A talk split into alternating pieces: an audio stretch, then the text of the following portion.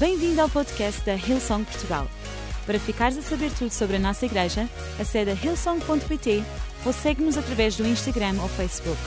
Podes também ver estas e outras pregações no formato vídeo em youtube.com.br hillsongportugal.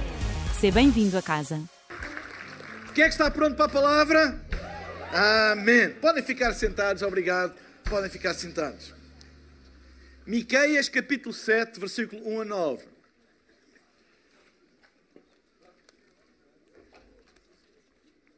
Miqueias 7, 1 a 9.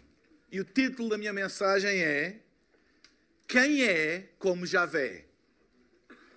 Quem é como Javé? Ou oh, Yahvé, quem quiser dar assim uma pronúncia mais erudita. Miqueias capítulo 7, o livro de Miqueias é um livro profético do Velho Testamento e diz assim: Ai de mim, porque estou como quando são colhidas as frutas do verão, como os rabiscos da vindima. Não há cacho de uvas para comer, nem figos temporãos que a minha alma desejou. Pereceu o benigno da terra e não há entre os homens um que seja reto. Todos armaram ciladas para sangue. Caça cada um a seu irmão com uma rede. As suas mãos fazem diligentemente o mal. O príncipe inquire e o juiz se apressa à recompensa. E o grande fala da corrupção da sua alma, e assim todos eles são perturbadores. O melhor deles é como um espinho. O mais reto é pior do que o espinhal. Veio o dia dos teus vigias, veio a tua visitação, agora será a sua confusão. Não creirás no amigo, nem confieis no vosso guia. Daquele que repousa no teu seio, guarda as portas da tua boca. Porque o filho despreza o pai, a filha se levanta contra a mãe, a nora contra a sua sogra. Os inimigos do homem são os da sua própria casa. Uau! Versículo 7. Há uma mudança. Eu, porém, esperarei no Senhor Esperarei no Deus da minha salvação. O meu Deus me ouvirá. Ó oh, inimiga minha, não te alegres a meu respeito. Ainda que eu tenha caído, levantar-me-ei. Se morar nas trevas, o Senhor será a minha luz. Sofrerei a ira do Senhor, porque pequei contra Ele. Até que julgue a minha causa e execute o meu direito, Ele me trará a luz e eu verei a sua justiça. O profeta Miqueias foi levantado por Deus e neste seu um, escrito profético ele descreve a situação de Judá. O reino de Israel tinha-se dividido em dois: o reino do norte e o reino do sul, o reino de, considerado de Israel e o reino de Judá. E eles estavam numa guerra, uma guerra contra a Síria e que estava a consumir muitos, muitos, muitos recursos. E o que estava a acontecer é que, os, os, principalmente no campo, que era a atividade principal, uh, todos, tudo aquilo que eles produziam, em vez de tirarem proveito disso para eles e suas famílias, tudo era retirado para o esforço de guerra. E havia muita injustiça. A Bíblia descreve, o próprio Miqueias descreve, que tínhamos governantes corruptos e que se uh, uh, uh, tiravam vantagem do trabalho das pessoas para viverem vidas faustosas enquanto os outros estavam na miséria. Tínhamos juízes que aceitavam subornos para julgar, está escrito. Neste, neste, texto que eu acabei de ler, em linguagem profeta, profética, mas está lá, juízes que aceitavam subornos para Uh, para, para dizerem, não é? Para, para proverem, uh, professarem sentenças de acordo com os interesses deles e dos amigos deles. Havia uma corrupção e uma imoralidade tal, uma falta de valores tal em Judá, que o próprio Deus levantou Miqueias como uma voz profética para fazer uma denúncia desta situação, mas acima de tudo, para trazer esperança para um povo que estava completamente sem esperança. Os fundamentos morais e sociais haviam sido destruídos. O povo estava a ser explorado e expropriado do fruto do seu próprio trabalho para suportar estes custos de uma guerra cheia de corrupção e de injustiça. Miqueias, profeta de Deus, que significa, a palavra Miqueias significa quem é como Javé. O nome Miqueias é o título da minha mensagem em português. Quem é como Javé? Levantou-se naqueles dias para ser uma voz para restaurar a ordem divina a uma sociedade devastada pela imoralidade e corrupção e voltar a trazer esperança ao povo. Um povo oprimido, um povo devastado, um povo expropriado. Javé, um dos nomes de Deus, que é apenas uma maneira aproximada de pronunciar um tetragrama hebraico que é composto pelas letras Y, H, V, H, que não se consegue dizer. Que quer dizer, ou dizem os estudiosos, quer dizer o Deus que é o que é. Eu sou o que sou. YHVH, um tetragrama hebraico não pronunciável. É impossível pronunciar em palavras tudo aquilo que Deus é. Yahvé, noutras expressões, Jeová, é uma tentativa de pronunciar este tetragrama hebraico no latim. E daí surge o nome, muitas vezes traduzido no Velho Testamento, como agora, como Yahvé ou Jeová. Que é o nome de Deus impronunciável. Ninguém o consegue dizer. É impronunciável. O que mais se pode acontecer é uma aproximação e uma aproximação do seu próprio significado. Então, aquele que traz à existência todas as coisas, é uma das significados de Yahvé. O que traz à existência todas as coisas. Eu sou o que sou, Ele é o que é. Tudo o que existe é por Ele. E Miqueias, seu nome é quem é como Yahvé. Sabem, no meio de uma sociedade completamente destruída, cheia de injustiça, onde os governantes se achavam acima de toda a gente e faziam tudo o que lhes apetecia, enquanto exploravam o povo e pensavam que eram inimputáveis, inatingíveis, que nada lhes acontecia, Deus levantou um profeta e pergunta: quem é como Javé? Não há ninguém como Yahvé. Não há ninguém como este Deus impronunciável. E sabem, nós vivemos tempos, eu não diria iguais, mas que têm muita similaridade com os tempos que Miqueias era contemporâneo. Devastação. Sabem, nós abrimos as notícias e parece que anda em blocos, não é? Em blocos. Foi o Covid, depois foi a guerra, depois foi uh, o, o, a varíola dos macacos, essa é outra, e agora é, é, é, os incêndios, e agora. Não é? E, e, e parece que vivemos de tragédia em tragédia, tragédia em tragédia, tragédia em tragédia. A realidade é que enquanto isso, há gente a sofrer como nunca e a gente a viver do sofrimento de outros como nunca também.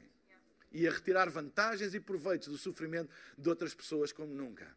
É hora de Miqueias voltar a falar e dizer: quem é como Javé? Eu quero dizer que Deus não dorme.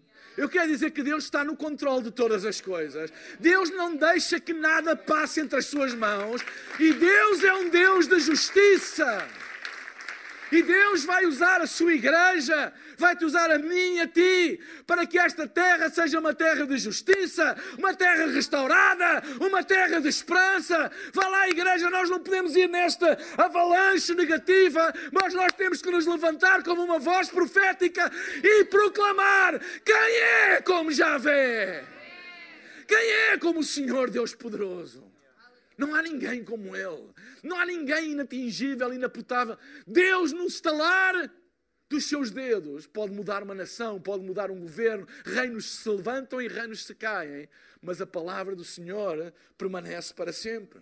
E é interessante que os primeiros sete versículos, ou seis versículos que eu li, eram, eram versículos descritivos.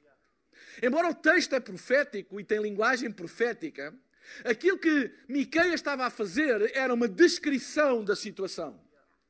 Ou seja, num texto profético, e a própria linguagem descritiva é descritiva, mas com linguagem profética, cheia de alegorias, etc.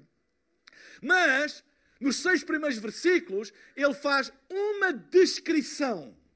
Sendo a linguagem profética, ele não está a descrever uma profecia, ele está a descrever.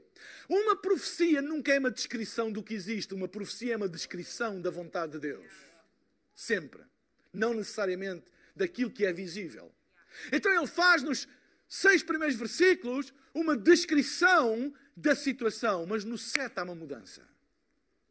No sete ele começa a profetizar, porque não há mudança sem profecia. Não há mudança numa nação sem uma igreja profética.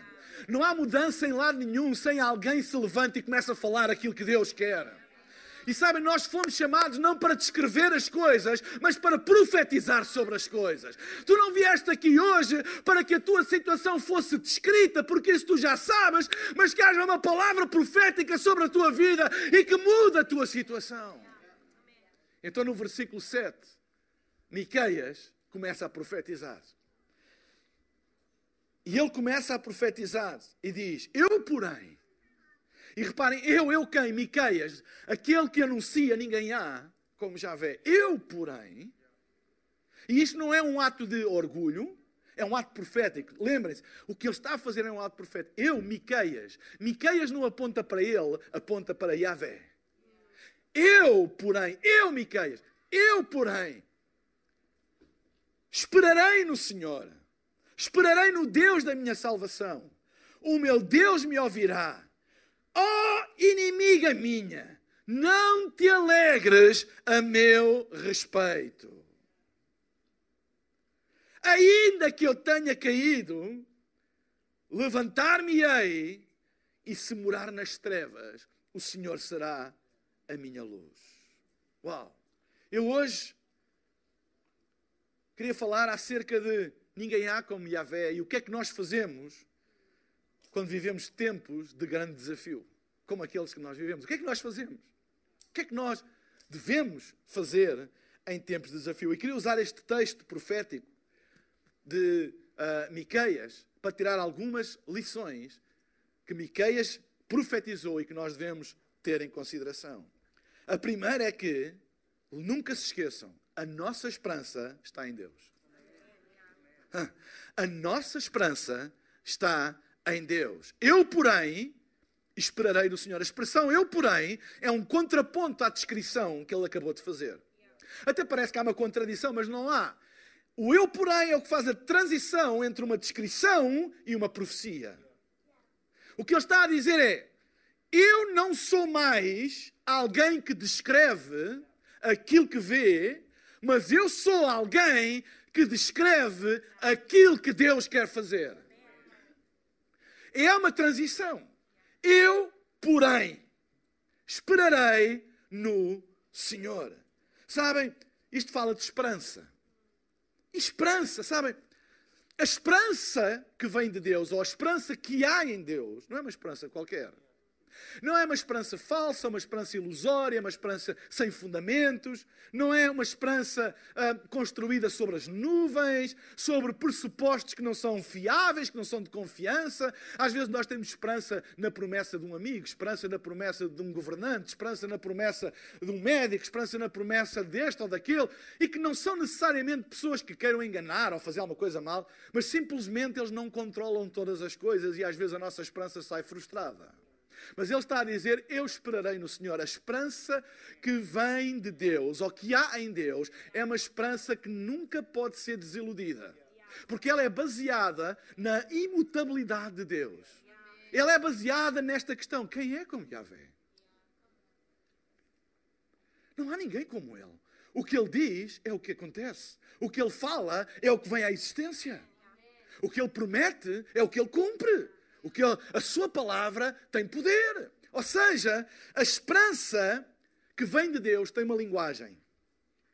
E a linguagem da esperança é a palavra. E o que o profeta Miqueias estava a falar era uma mudança. Ele faz a descrição e a seguir ele muda a sua linguagem. Que é uma linguagem de esperança. Ele começa a falar a palavra, a descrever aquilo que Deus quer, qual é a vontade de Deus. E eu oro a Deus para que a nossa igreja seja cada vez mais uma igreja da palavra, que fale a palavra, que não sejamos pessoas apenas a comentar as coisas, a falar sobre as coisas, a descrever as coisas, mas seja uma igreja da palavra e que fale a palavra de Deus. Amém? Em tempo e fora de tempo. Eu hoje fiquei tão abençoado com este testemunho desta pessoa, porque lembrei-me dos dias em que eu pregava para um auditório vazio, sem ninguém, e perguntava: Meu Deus, onde é que está a igreja? Onde é que estão as pessoas? Onde é que está a atmosfera? Onde é que está aquele ambiente fantástico? Eu estou aqui sozinho a pregar, mas eu sempre sentia uma direção do meu coração: prega em tempo e fora de tempo, prega quando apetece e prega quando não apetece, porque a minha palavra. É a base de toda a esperança. A esperança tem uma linguagem. A esperança tem uma linguagem. A esperança não só tem uma linguagem, como a esperança tem uma visão. A esperança tem uma, uma forma de falar, mas a esperança também tem uma visão. Nós começamos a ver o que pode ser e não aquilo que é. Vimos o que Deus vê e não aquilo que aparenta ser. Amém? Sabem, quando, quando a esperança, que tem uma linguagem baseada na palavra de Deus, está na nossa vida, não é só a linguagem que muda, os olhos também mudam. Nós começamos a olhar para as mesmas coisas, mas a retirar conclusões diferentes. Vocês sabem que duas pessoas podem olhar para a mesma coisa e retirarem conclusões completamente diferentes. Sabem porquê?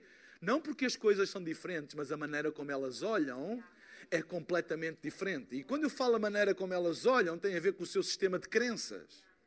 O nosso sistema de crenças é que afeta as nossas conclusões. Deixem-me dizer-vos uma coisa. No mundo espiritual, o que tu vês não é o que determina, é o que tu crês. E quando tu olhas para alguma coisa, aquilo que vai determinar a tua direção não é o que vês, é o que tu crês daquilo que tu estás a ver. Isso é que tem poder. É isso que se chama visão. É olhar para uma coisa, porque olhar para coisas diferentes e tirar conclusões diferentes é normal. Mas ser capaz de olhar para a mesma situação, que não tinha mudado nem um milímetro, e começar a falar de maneira diferente e a ver as coisas de maneira diferente, é sinal que há qualquer coisa mais poderosa no seu sistema de crenças que é capaz de mudar não apenas a sua linguagem, mas a sua própria visão. Quando nós mudamos a visão de uma coisa, nós começamos a retirar conclusões diferentes. E todas as nossas decisões na vida são baseadas nas conclusões que o nosso homem interior retira. Nós decidimos depois de concluirmos. E cada um conclui interiormente. Nós podemos ir buscar muitas coisas, muita informação, muita input aqui e acolá, até que nós tomamos uma decisão interior e essa decisão é baseada na visão que nós temos do assunto. E é a visão que nós temos do assunto que nos vai levar a tirar conclusões. E quando nós tiramos conclusões, nós tomamos decisões. Ok? Nós decidimos porque concluímos. Ah, isto não vai dar nada. Isto é uma conclusão. Então eu não vou fazer. Ah, isto não tem maneira de mudar. Isto é uma conclusão.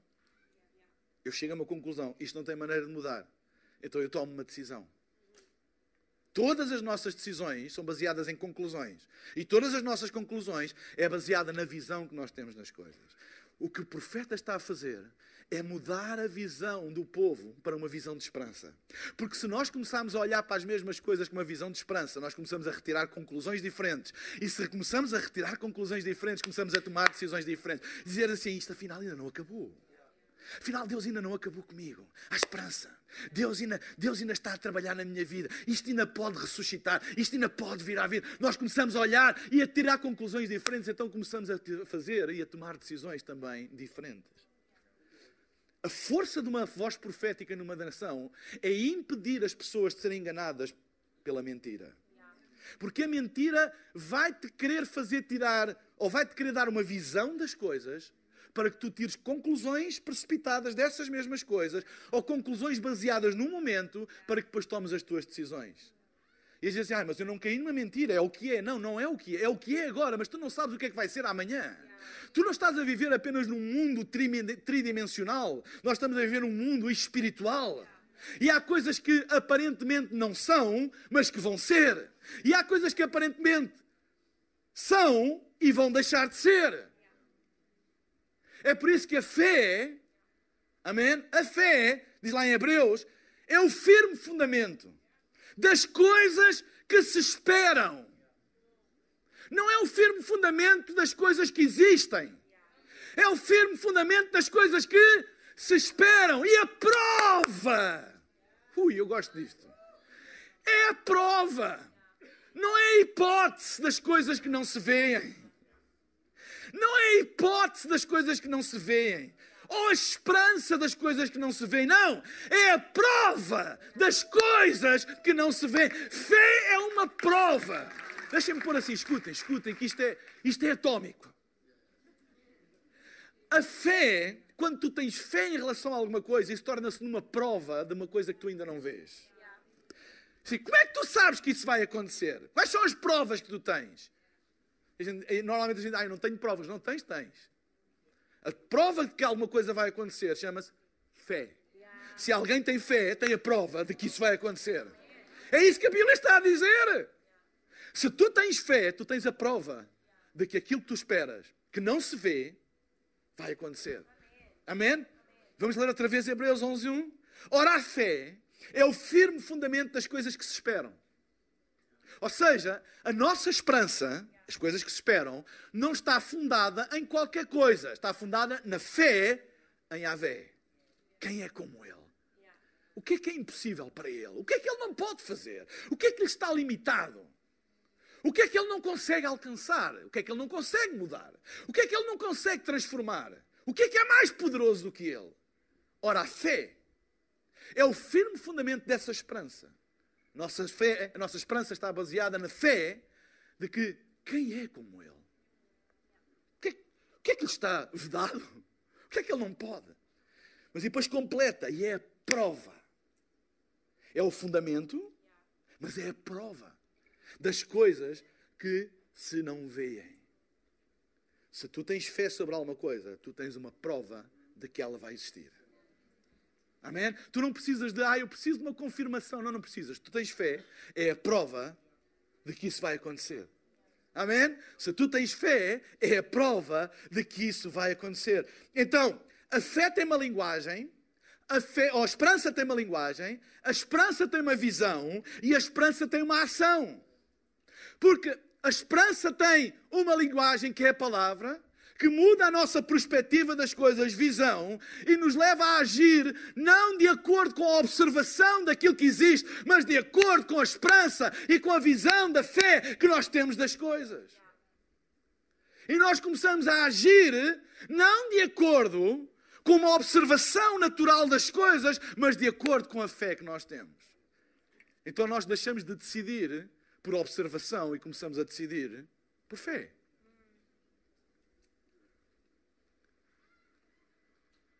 Eu nunca mais me esqueço, um grande evangelista nos anos 70 contou uma história muito interessante, muito simples, mas muito interessante. Ele estava a orar por, um, por cura de pessoas. E uma menina tinha uma perna uh, deficiente, uma deficiência, é que a perna era mais curta, bem, mas bem mais curta e bem mais um, atrofiada. E a menina chegou com um saco ao palco.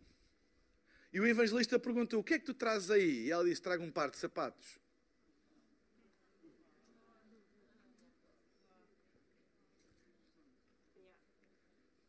Porquê?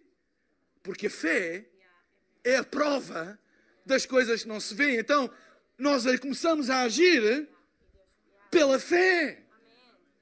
Entendem o que eu estou a dizer? Nós começamos a agir não de acordo com a observação, mas de acordo com a esperança, com a visão que a fé nos traz. E era isso que Miqueias estava a fazer nos tempos dele, a lançar linguagem profética, a lançar esperança, que para trazer uma nova linguagem ao povo, uma nova visão e uma nova ação. A nossa esperança está em Deus.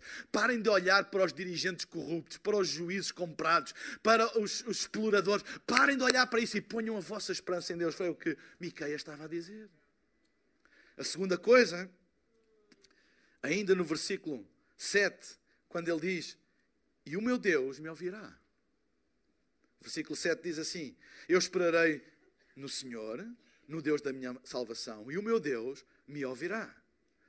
A segunda coisa é que nós temos a certeza absoluta, indestrutível, de que Deus nos ouve. Tu és ouvido por Deus. Amém? Diz à pessoa que está ao teu lado: Tu és ouvido por Deus. Tu és, Deus ouve-te. Deus ouve-te. Sabem, há duas coisas que Deus sempre ouve: orações e clamores. Não há nenhum versículo da Bíblia em que estas duas coisas não sejam uma prioridade para os ouvidos de Deus: orações e clamores. Porque há clamores que não são orações, são gritos de desespero. Mas Deus ouve. Deus ouve. Orações e clamores. Quando a prova é grande, quando as necessidades são muitas, quando as aflições nos cercam, quando nos sentimos sozinhos, Deus ouve o nosso clamor e oração. Oração é a arma atômica do universo. Há coisas que uma oração resolve que um milhão de euros não resolve. Escutem, olha, mas escutem a sério. Há muita gente a perder e a gastar a sua saúde para obter dinheiro. Mas há coisas que uma oração resolve que um milhão de euros não resolve. E isso ajuda-nos a pôr em perspectiva todas as coisas, as nossas prioridades. Eu dou graças a Deus porque no pino do verão vocês estão aqui. Ai, pastor, acho que não. Quem, férias, estás de férias, goza as tuas férias. Vai para a praia, vai para a piscina, vai para onde tu quiser, para o campo, quem é mais de borboletas e dessas coisas. Vai onde tu quiser, goza. Ei, o corpo precisa de descanso, a mente precisa de descontrair, sem dúvidas nenhuma. Mas sabem, às vezes há pessoas que tudo serve para trocar pelas coisas de Deus. Porque pensam, ah, mas eu preciso, eu preciso. Tu, nós precisamos de muita coisa, mas há uma coisa que tu precisas desesperadamente é de oração. Porque a oração pode resolver num segundo aquilo que um, um, um, uma vida de trabalho não vai resolver. Essa é a realidade. Uma oração pode resolver num segundo aquilo que o mais, mais acurado e, e aprimorado planeamento e, e, e, e, dedicação não consegue resolver. Mas a oração resolve. É por isso que a Bíblia diz: mais vale um dia. Hum,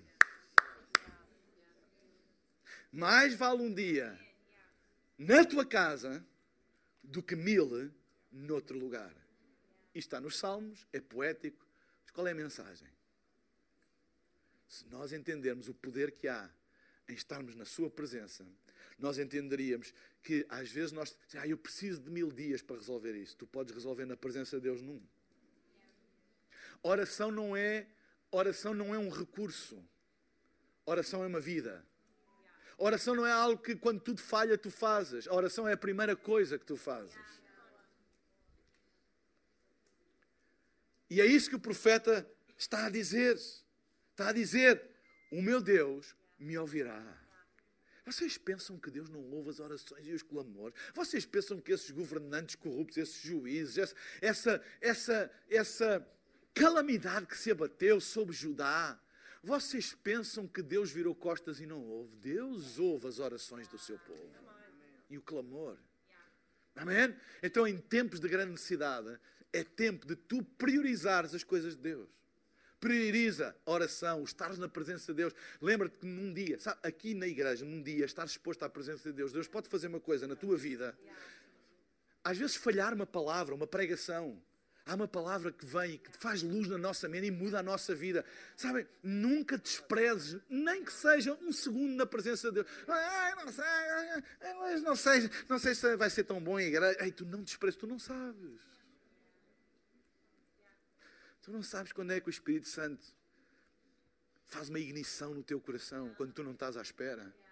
Quando é que há um toque divino na tua vida que tu não, não esperavas que fosse agora?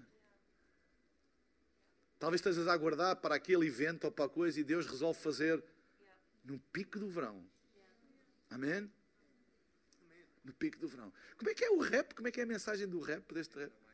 Tenta mais tarde. Se o inimigo bater à tua porta, dizer, ah, não vale a pena, nananã, nananã, canta o rap.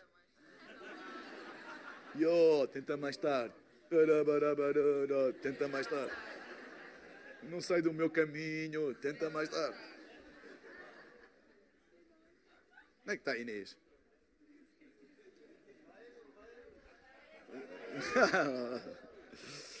já lá vamos, já lá vamos, já lá vamos. Já lá vamos. Terceira.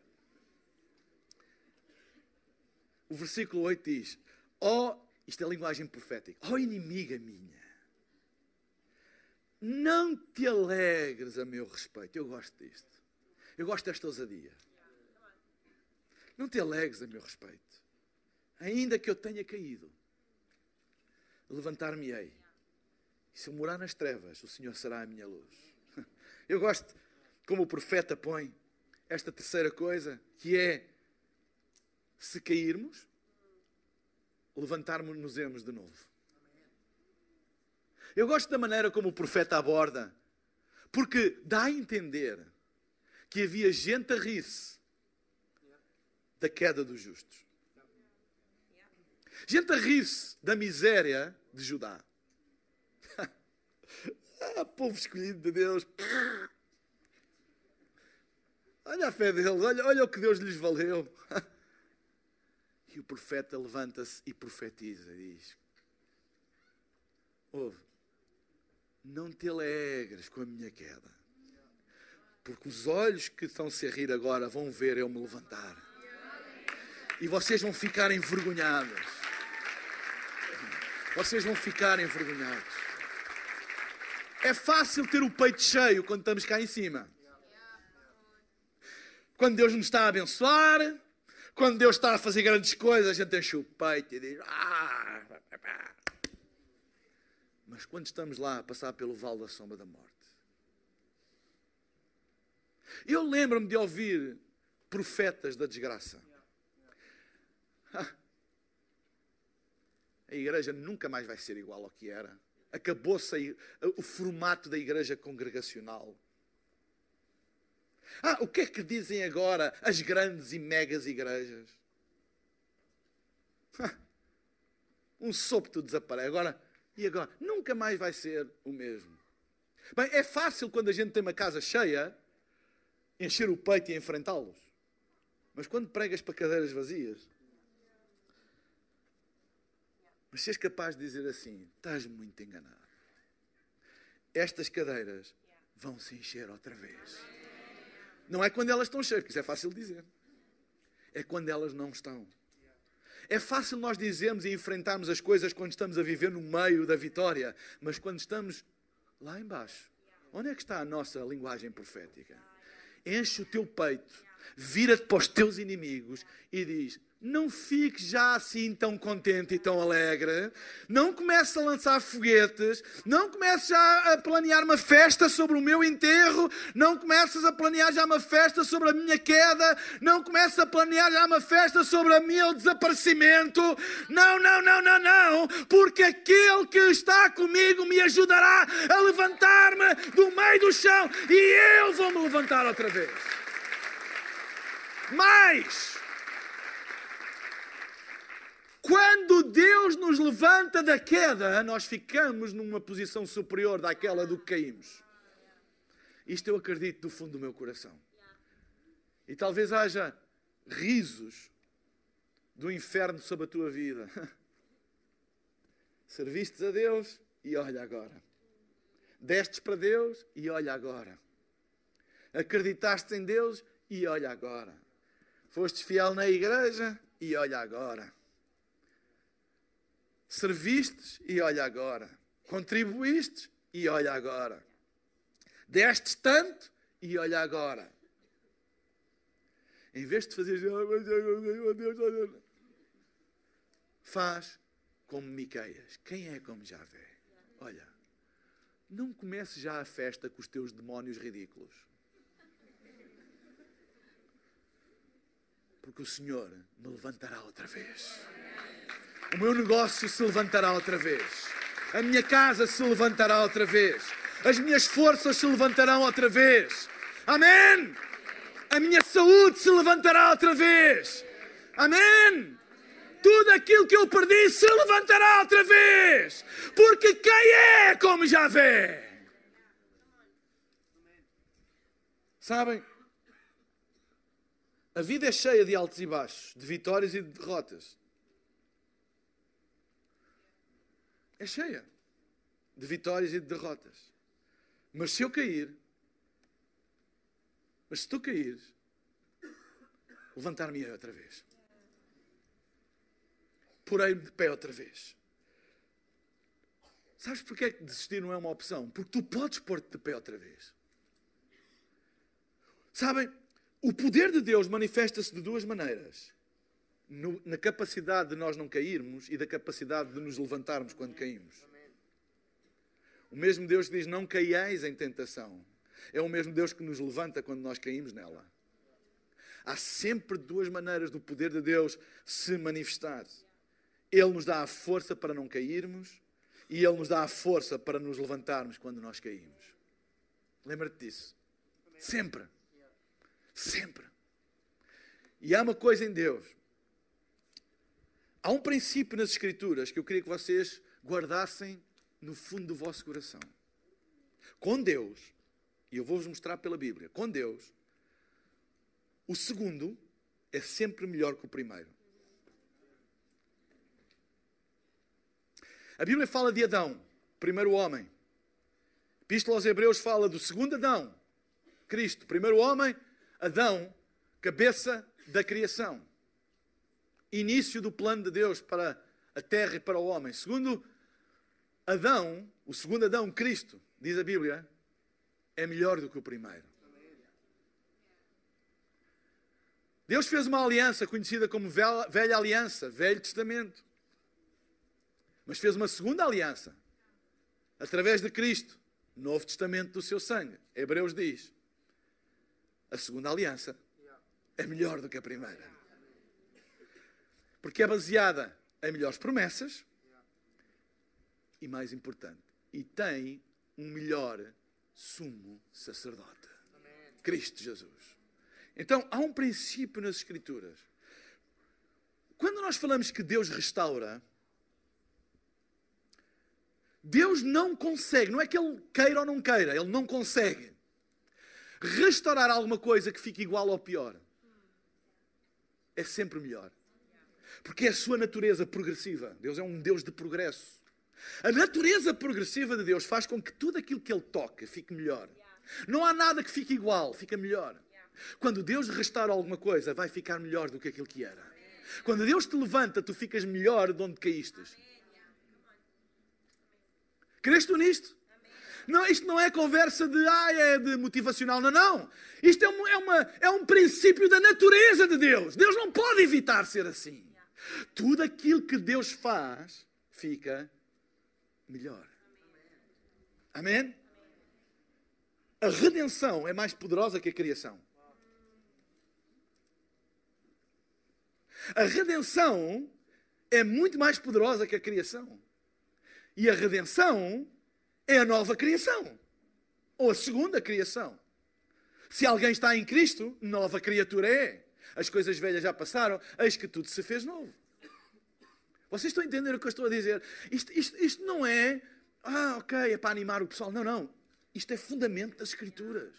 Isto tem a ver com a natureza de Deus. Então, se Deus me levanta de onde eu caí, eu não vou ficar no mesmo lugar, eu vou ficar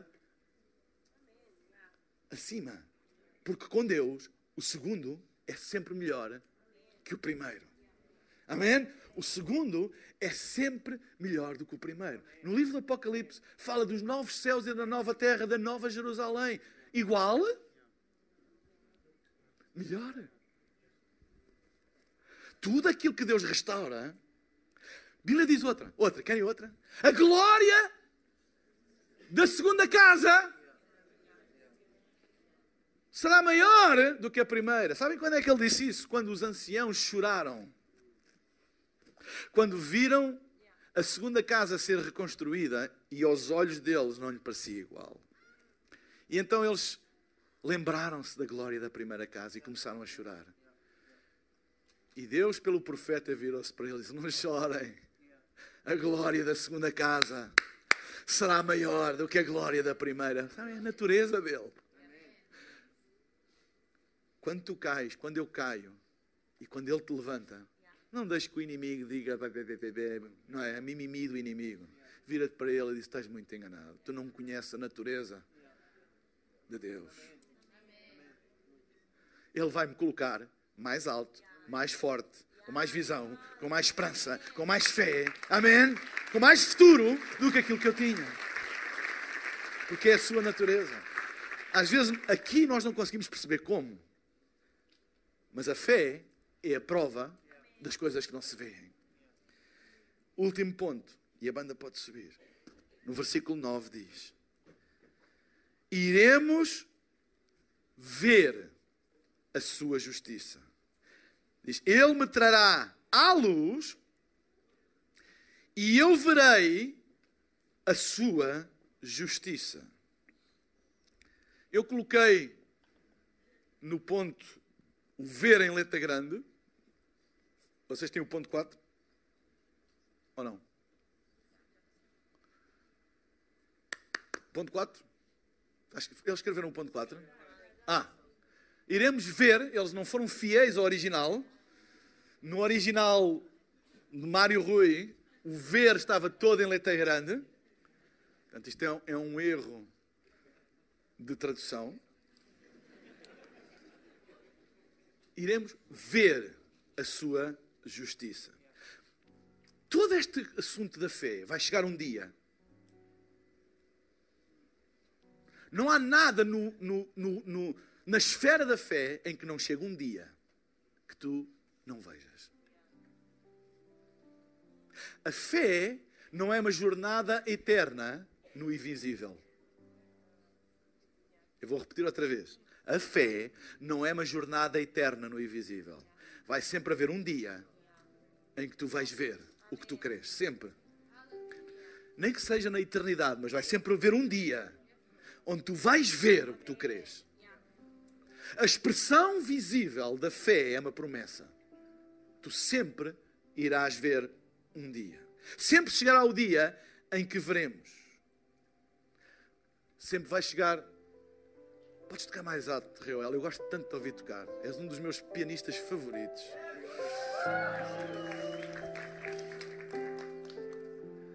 Vai chegar um dia em que tu vais ver a resposta às tuas orações e aos teus clamores. Vais ver. E vais-te lembrar como Deus é bom, como Deus é fiel. Eu cheguei a duvidar, eu cheguei a ficar desanimado, mas ainda bem que eu permaneci, ainda bem que eu continuei, ainda bem que eu persisti, porque agora eu vejo. Sempre vai chegar um dia em que tu vais ver a resposta às tuas orações. Sempre vai chegar um dia em que o fruto da nossa fé e persistência será visível. Crer contra todas as evidências é dizer o quê? Crer contra aquilo que se vê. Mas vai haver um dia em que aquilo que se vê vai dar um cumprimento, um agreement àquilo que tu sempre acreditaste. E há pessoas que vão dizer: Ah, ele sempre acreditou naquilo. Vai haver um dia em que a realidade tridimensional da vida vai se pôr de acordo com a poderosa, inigualável realidade espiritual. A fé é espiritual. Mas vai haver um dia em que elas vão entrar de acordo. E aquilo que tu sempre acreditaste, tu vais ver. Vai haver um dia em que se cruza estas duas dimensões da vida. E nesse cruzamento é a visibilidade das coisas.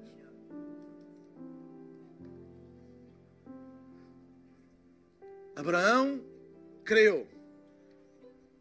Abraão, o pai da fé, creu. Houve um dia em que aquilo que parecia impossível, um homem com 80 anos, casado com uma mulher estéril, ser pai de uma grande nação. Não há maior exemplo de fé do que este. Mas houve um dia, houve um dia, em que ele viu o seu filho nascer. Eu não quero imaginar o coração de Abraão quando o seu filho nasceu. O filho da promessa.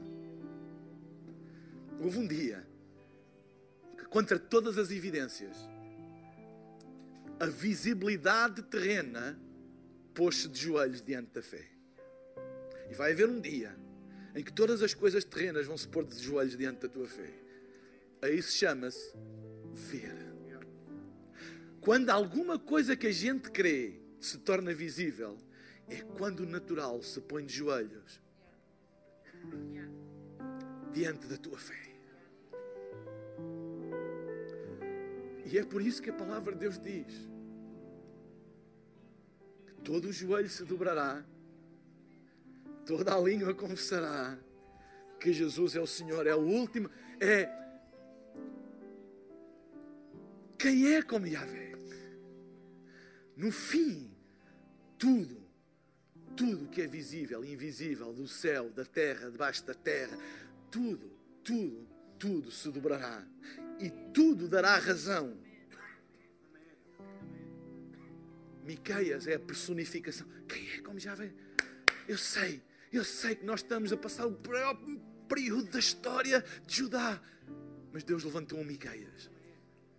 Uma voz visível. Quem é como já vê? O cumprimento, todas as promessas de Deus vão se cumprir. O que é que isto quer dizer cumprir? Vão se tornar visíveis. Todas, não há uma que não seja cumprida. Sempre haverá uma altura em que o que já existe no espiritual irá ser visível no natural. Sempre. Há coisas que já existem no espiritual. A partir do momento em que tu crês em alguma coisa, no espiritual isso é dado à luz. Nasceu. Abraão, você vai ser pai de uma grande nação. O que é, que é uma grande nação? Quantos? Quantos? E quantos tu conseguires contar as estrelas do céu, assim será a tua descendência. Um, dois, três, quatro, cinco. O que é que ele estava a fazer? Ele estava a dar à luz, no espiritual, uma grande nação. No espiritual, já estava a dar à luz. Pois houve um dia em que sua mulher, estéril, velhota, um milagre, quase uma aberração, deu à luz contra todas as hipóteses e evidências. Este é o poder da fé. Quanto a todas as hipóteses e evidências, quanto a todos os estudos e probabilidades, quanto a toda a biologia e ciência, houve um dia em que o natural teve que se dobrar ao poder da fé. Houve um dia em que a biologia, a ciência, como é que é possível um homem de 80 anos e uma mulher estéril?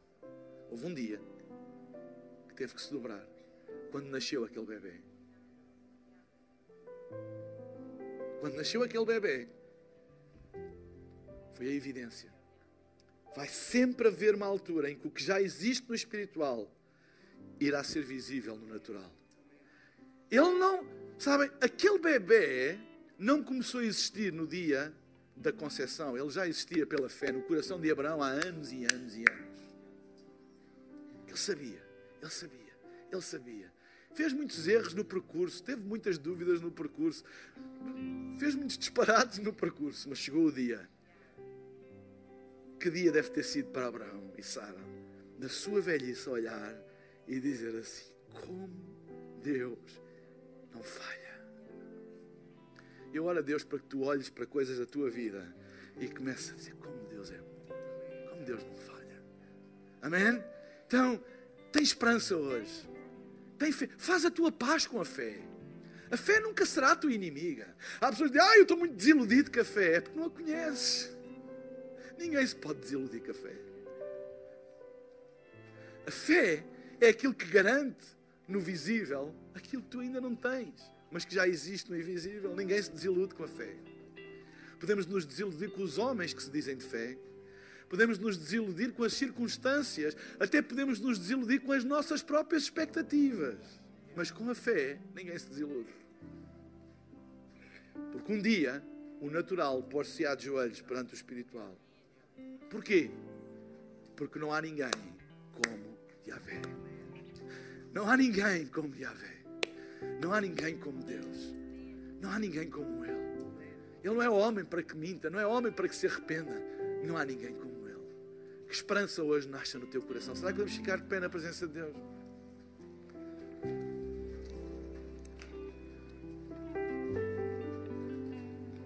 Eu vou pedir agora para não haver qualquer movimento na sala, por uns momentos. Porque eu quero fazer um convite, um apelo a todas as pessoas que estão aqui e hoje querem ter um encontro verdadeiro com Deus. Tu já podes ter ouvido falar acerca de Deus, podes ter ouvido acerca de Jesus, até podes acreditar na sua existência, mas nunca tiveste um encontro verdadeiro com Ele. Eu hoje queria te desafiar a tu tomares uma decisão de teres um encontro verdadeiro com Jesus e a torná-lo Senhor e Salvador da tua vida pessoal. Eu daqui a pouco eu quero fazer uma oração com todas as pessoas que querem tomar esta decisão e vou pedir daqui a pouco que façam um sinal levantando um braço para eu ver. Eu vou fazer uma oração aqui do palco e vou pedir a todas as pessoas que queiram tomar esta decisão que repitam essa oração em voz baixa no lugar onde estão. Porque a Bíblia diz: se tu creres no teu coração e confessares com a tua boca, serás salvo. Amém? Queria incluir neste apelo também todas as pessoas que já tendo tomado um dia esta decisão, têm estado longe de Deus e afastadas dos caminhos da fé. E hoje ouviram a palavra de Deus e querem fazer a sua paz com Deus, querem fazer a sua reconciliação com a fé. Hoje é o teu dia também e este apelo é para ti. Se estás em casa e queres tomar esta decisão, quando chegar à altura, faz ou coloca o emoji da mão aberta no chat da plataforma onde estás a assistir e repete também esta oração comigo. Enquanto todos temos os nossos olhos fechados, toda a igreja está em intercessão, quer aqui no palco, quer aí embaixo. Eu queria perguntar: quantas pessoas hoje querem dizer, Pastor, eu quero dar a minha vida a Jesus. Eu quero ter essa fé no meu coração. Eu quero voltar para os caminhos de Deus. Eu quero restaurar a minha fé. Eu quero fazer a minha paz com Deus. Eu vou pedir agora mesmo, em nome de Jesus, que tu levantes um dos teus braços, sem vergonha nenhuma, agora em nome de Jesus. Levanta agora um dos teus braços bem alto para eu poder ver. Eu estou a ver, eu estou a ver. Eu estou a ver ali também. Levanta bem alto, lá em cima também. Eu estou a ver. Estou a ver ali. Levanta bem alto, sem vergonha. Não quer ninguém com vergonha. Fica com o teu braço levantado. Volta para Deus. Volta para os caminhos de Deus. Faz a tua paz com Deus. Entrega a tua vida a Jesus agora. Faz esta oração comigo. Eu vou pedir a toda a igreja que repita comigo. Pai querido, muito obrigado pelo teu amor. Eu abro o meu coração e faço Jesus o Senhor da minha vida perdoa os meus pecados, dá-me uma vida nova e um futuro cheio de esperança, em nome de Jesus. Amém, amém e amém. Esperamos que a mensagem de hoje te tenha inspirado e encorajado. Se tomaste a decisão de seguir Jesus pela primeira vez, acede a hillsong.pt Jesus para dar o teu próximo passo. Lembramos que podes seguir-nos no Facebook e Instagram para saber tudo o que se passa na vida da nossa igreja. O melhor ainda está por vir.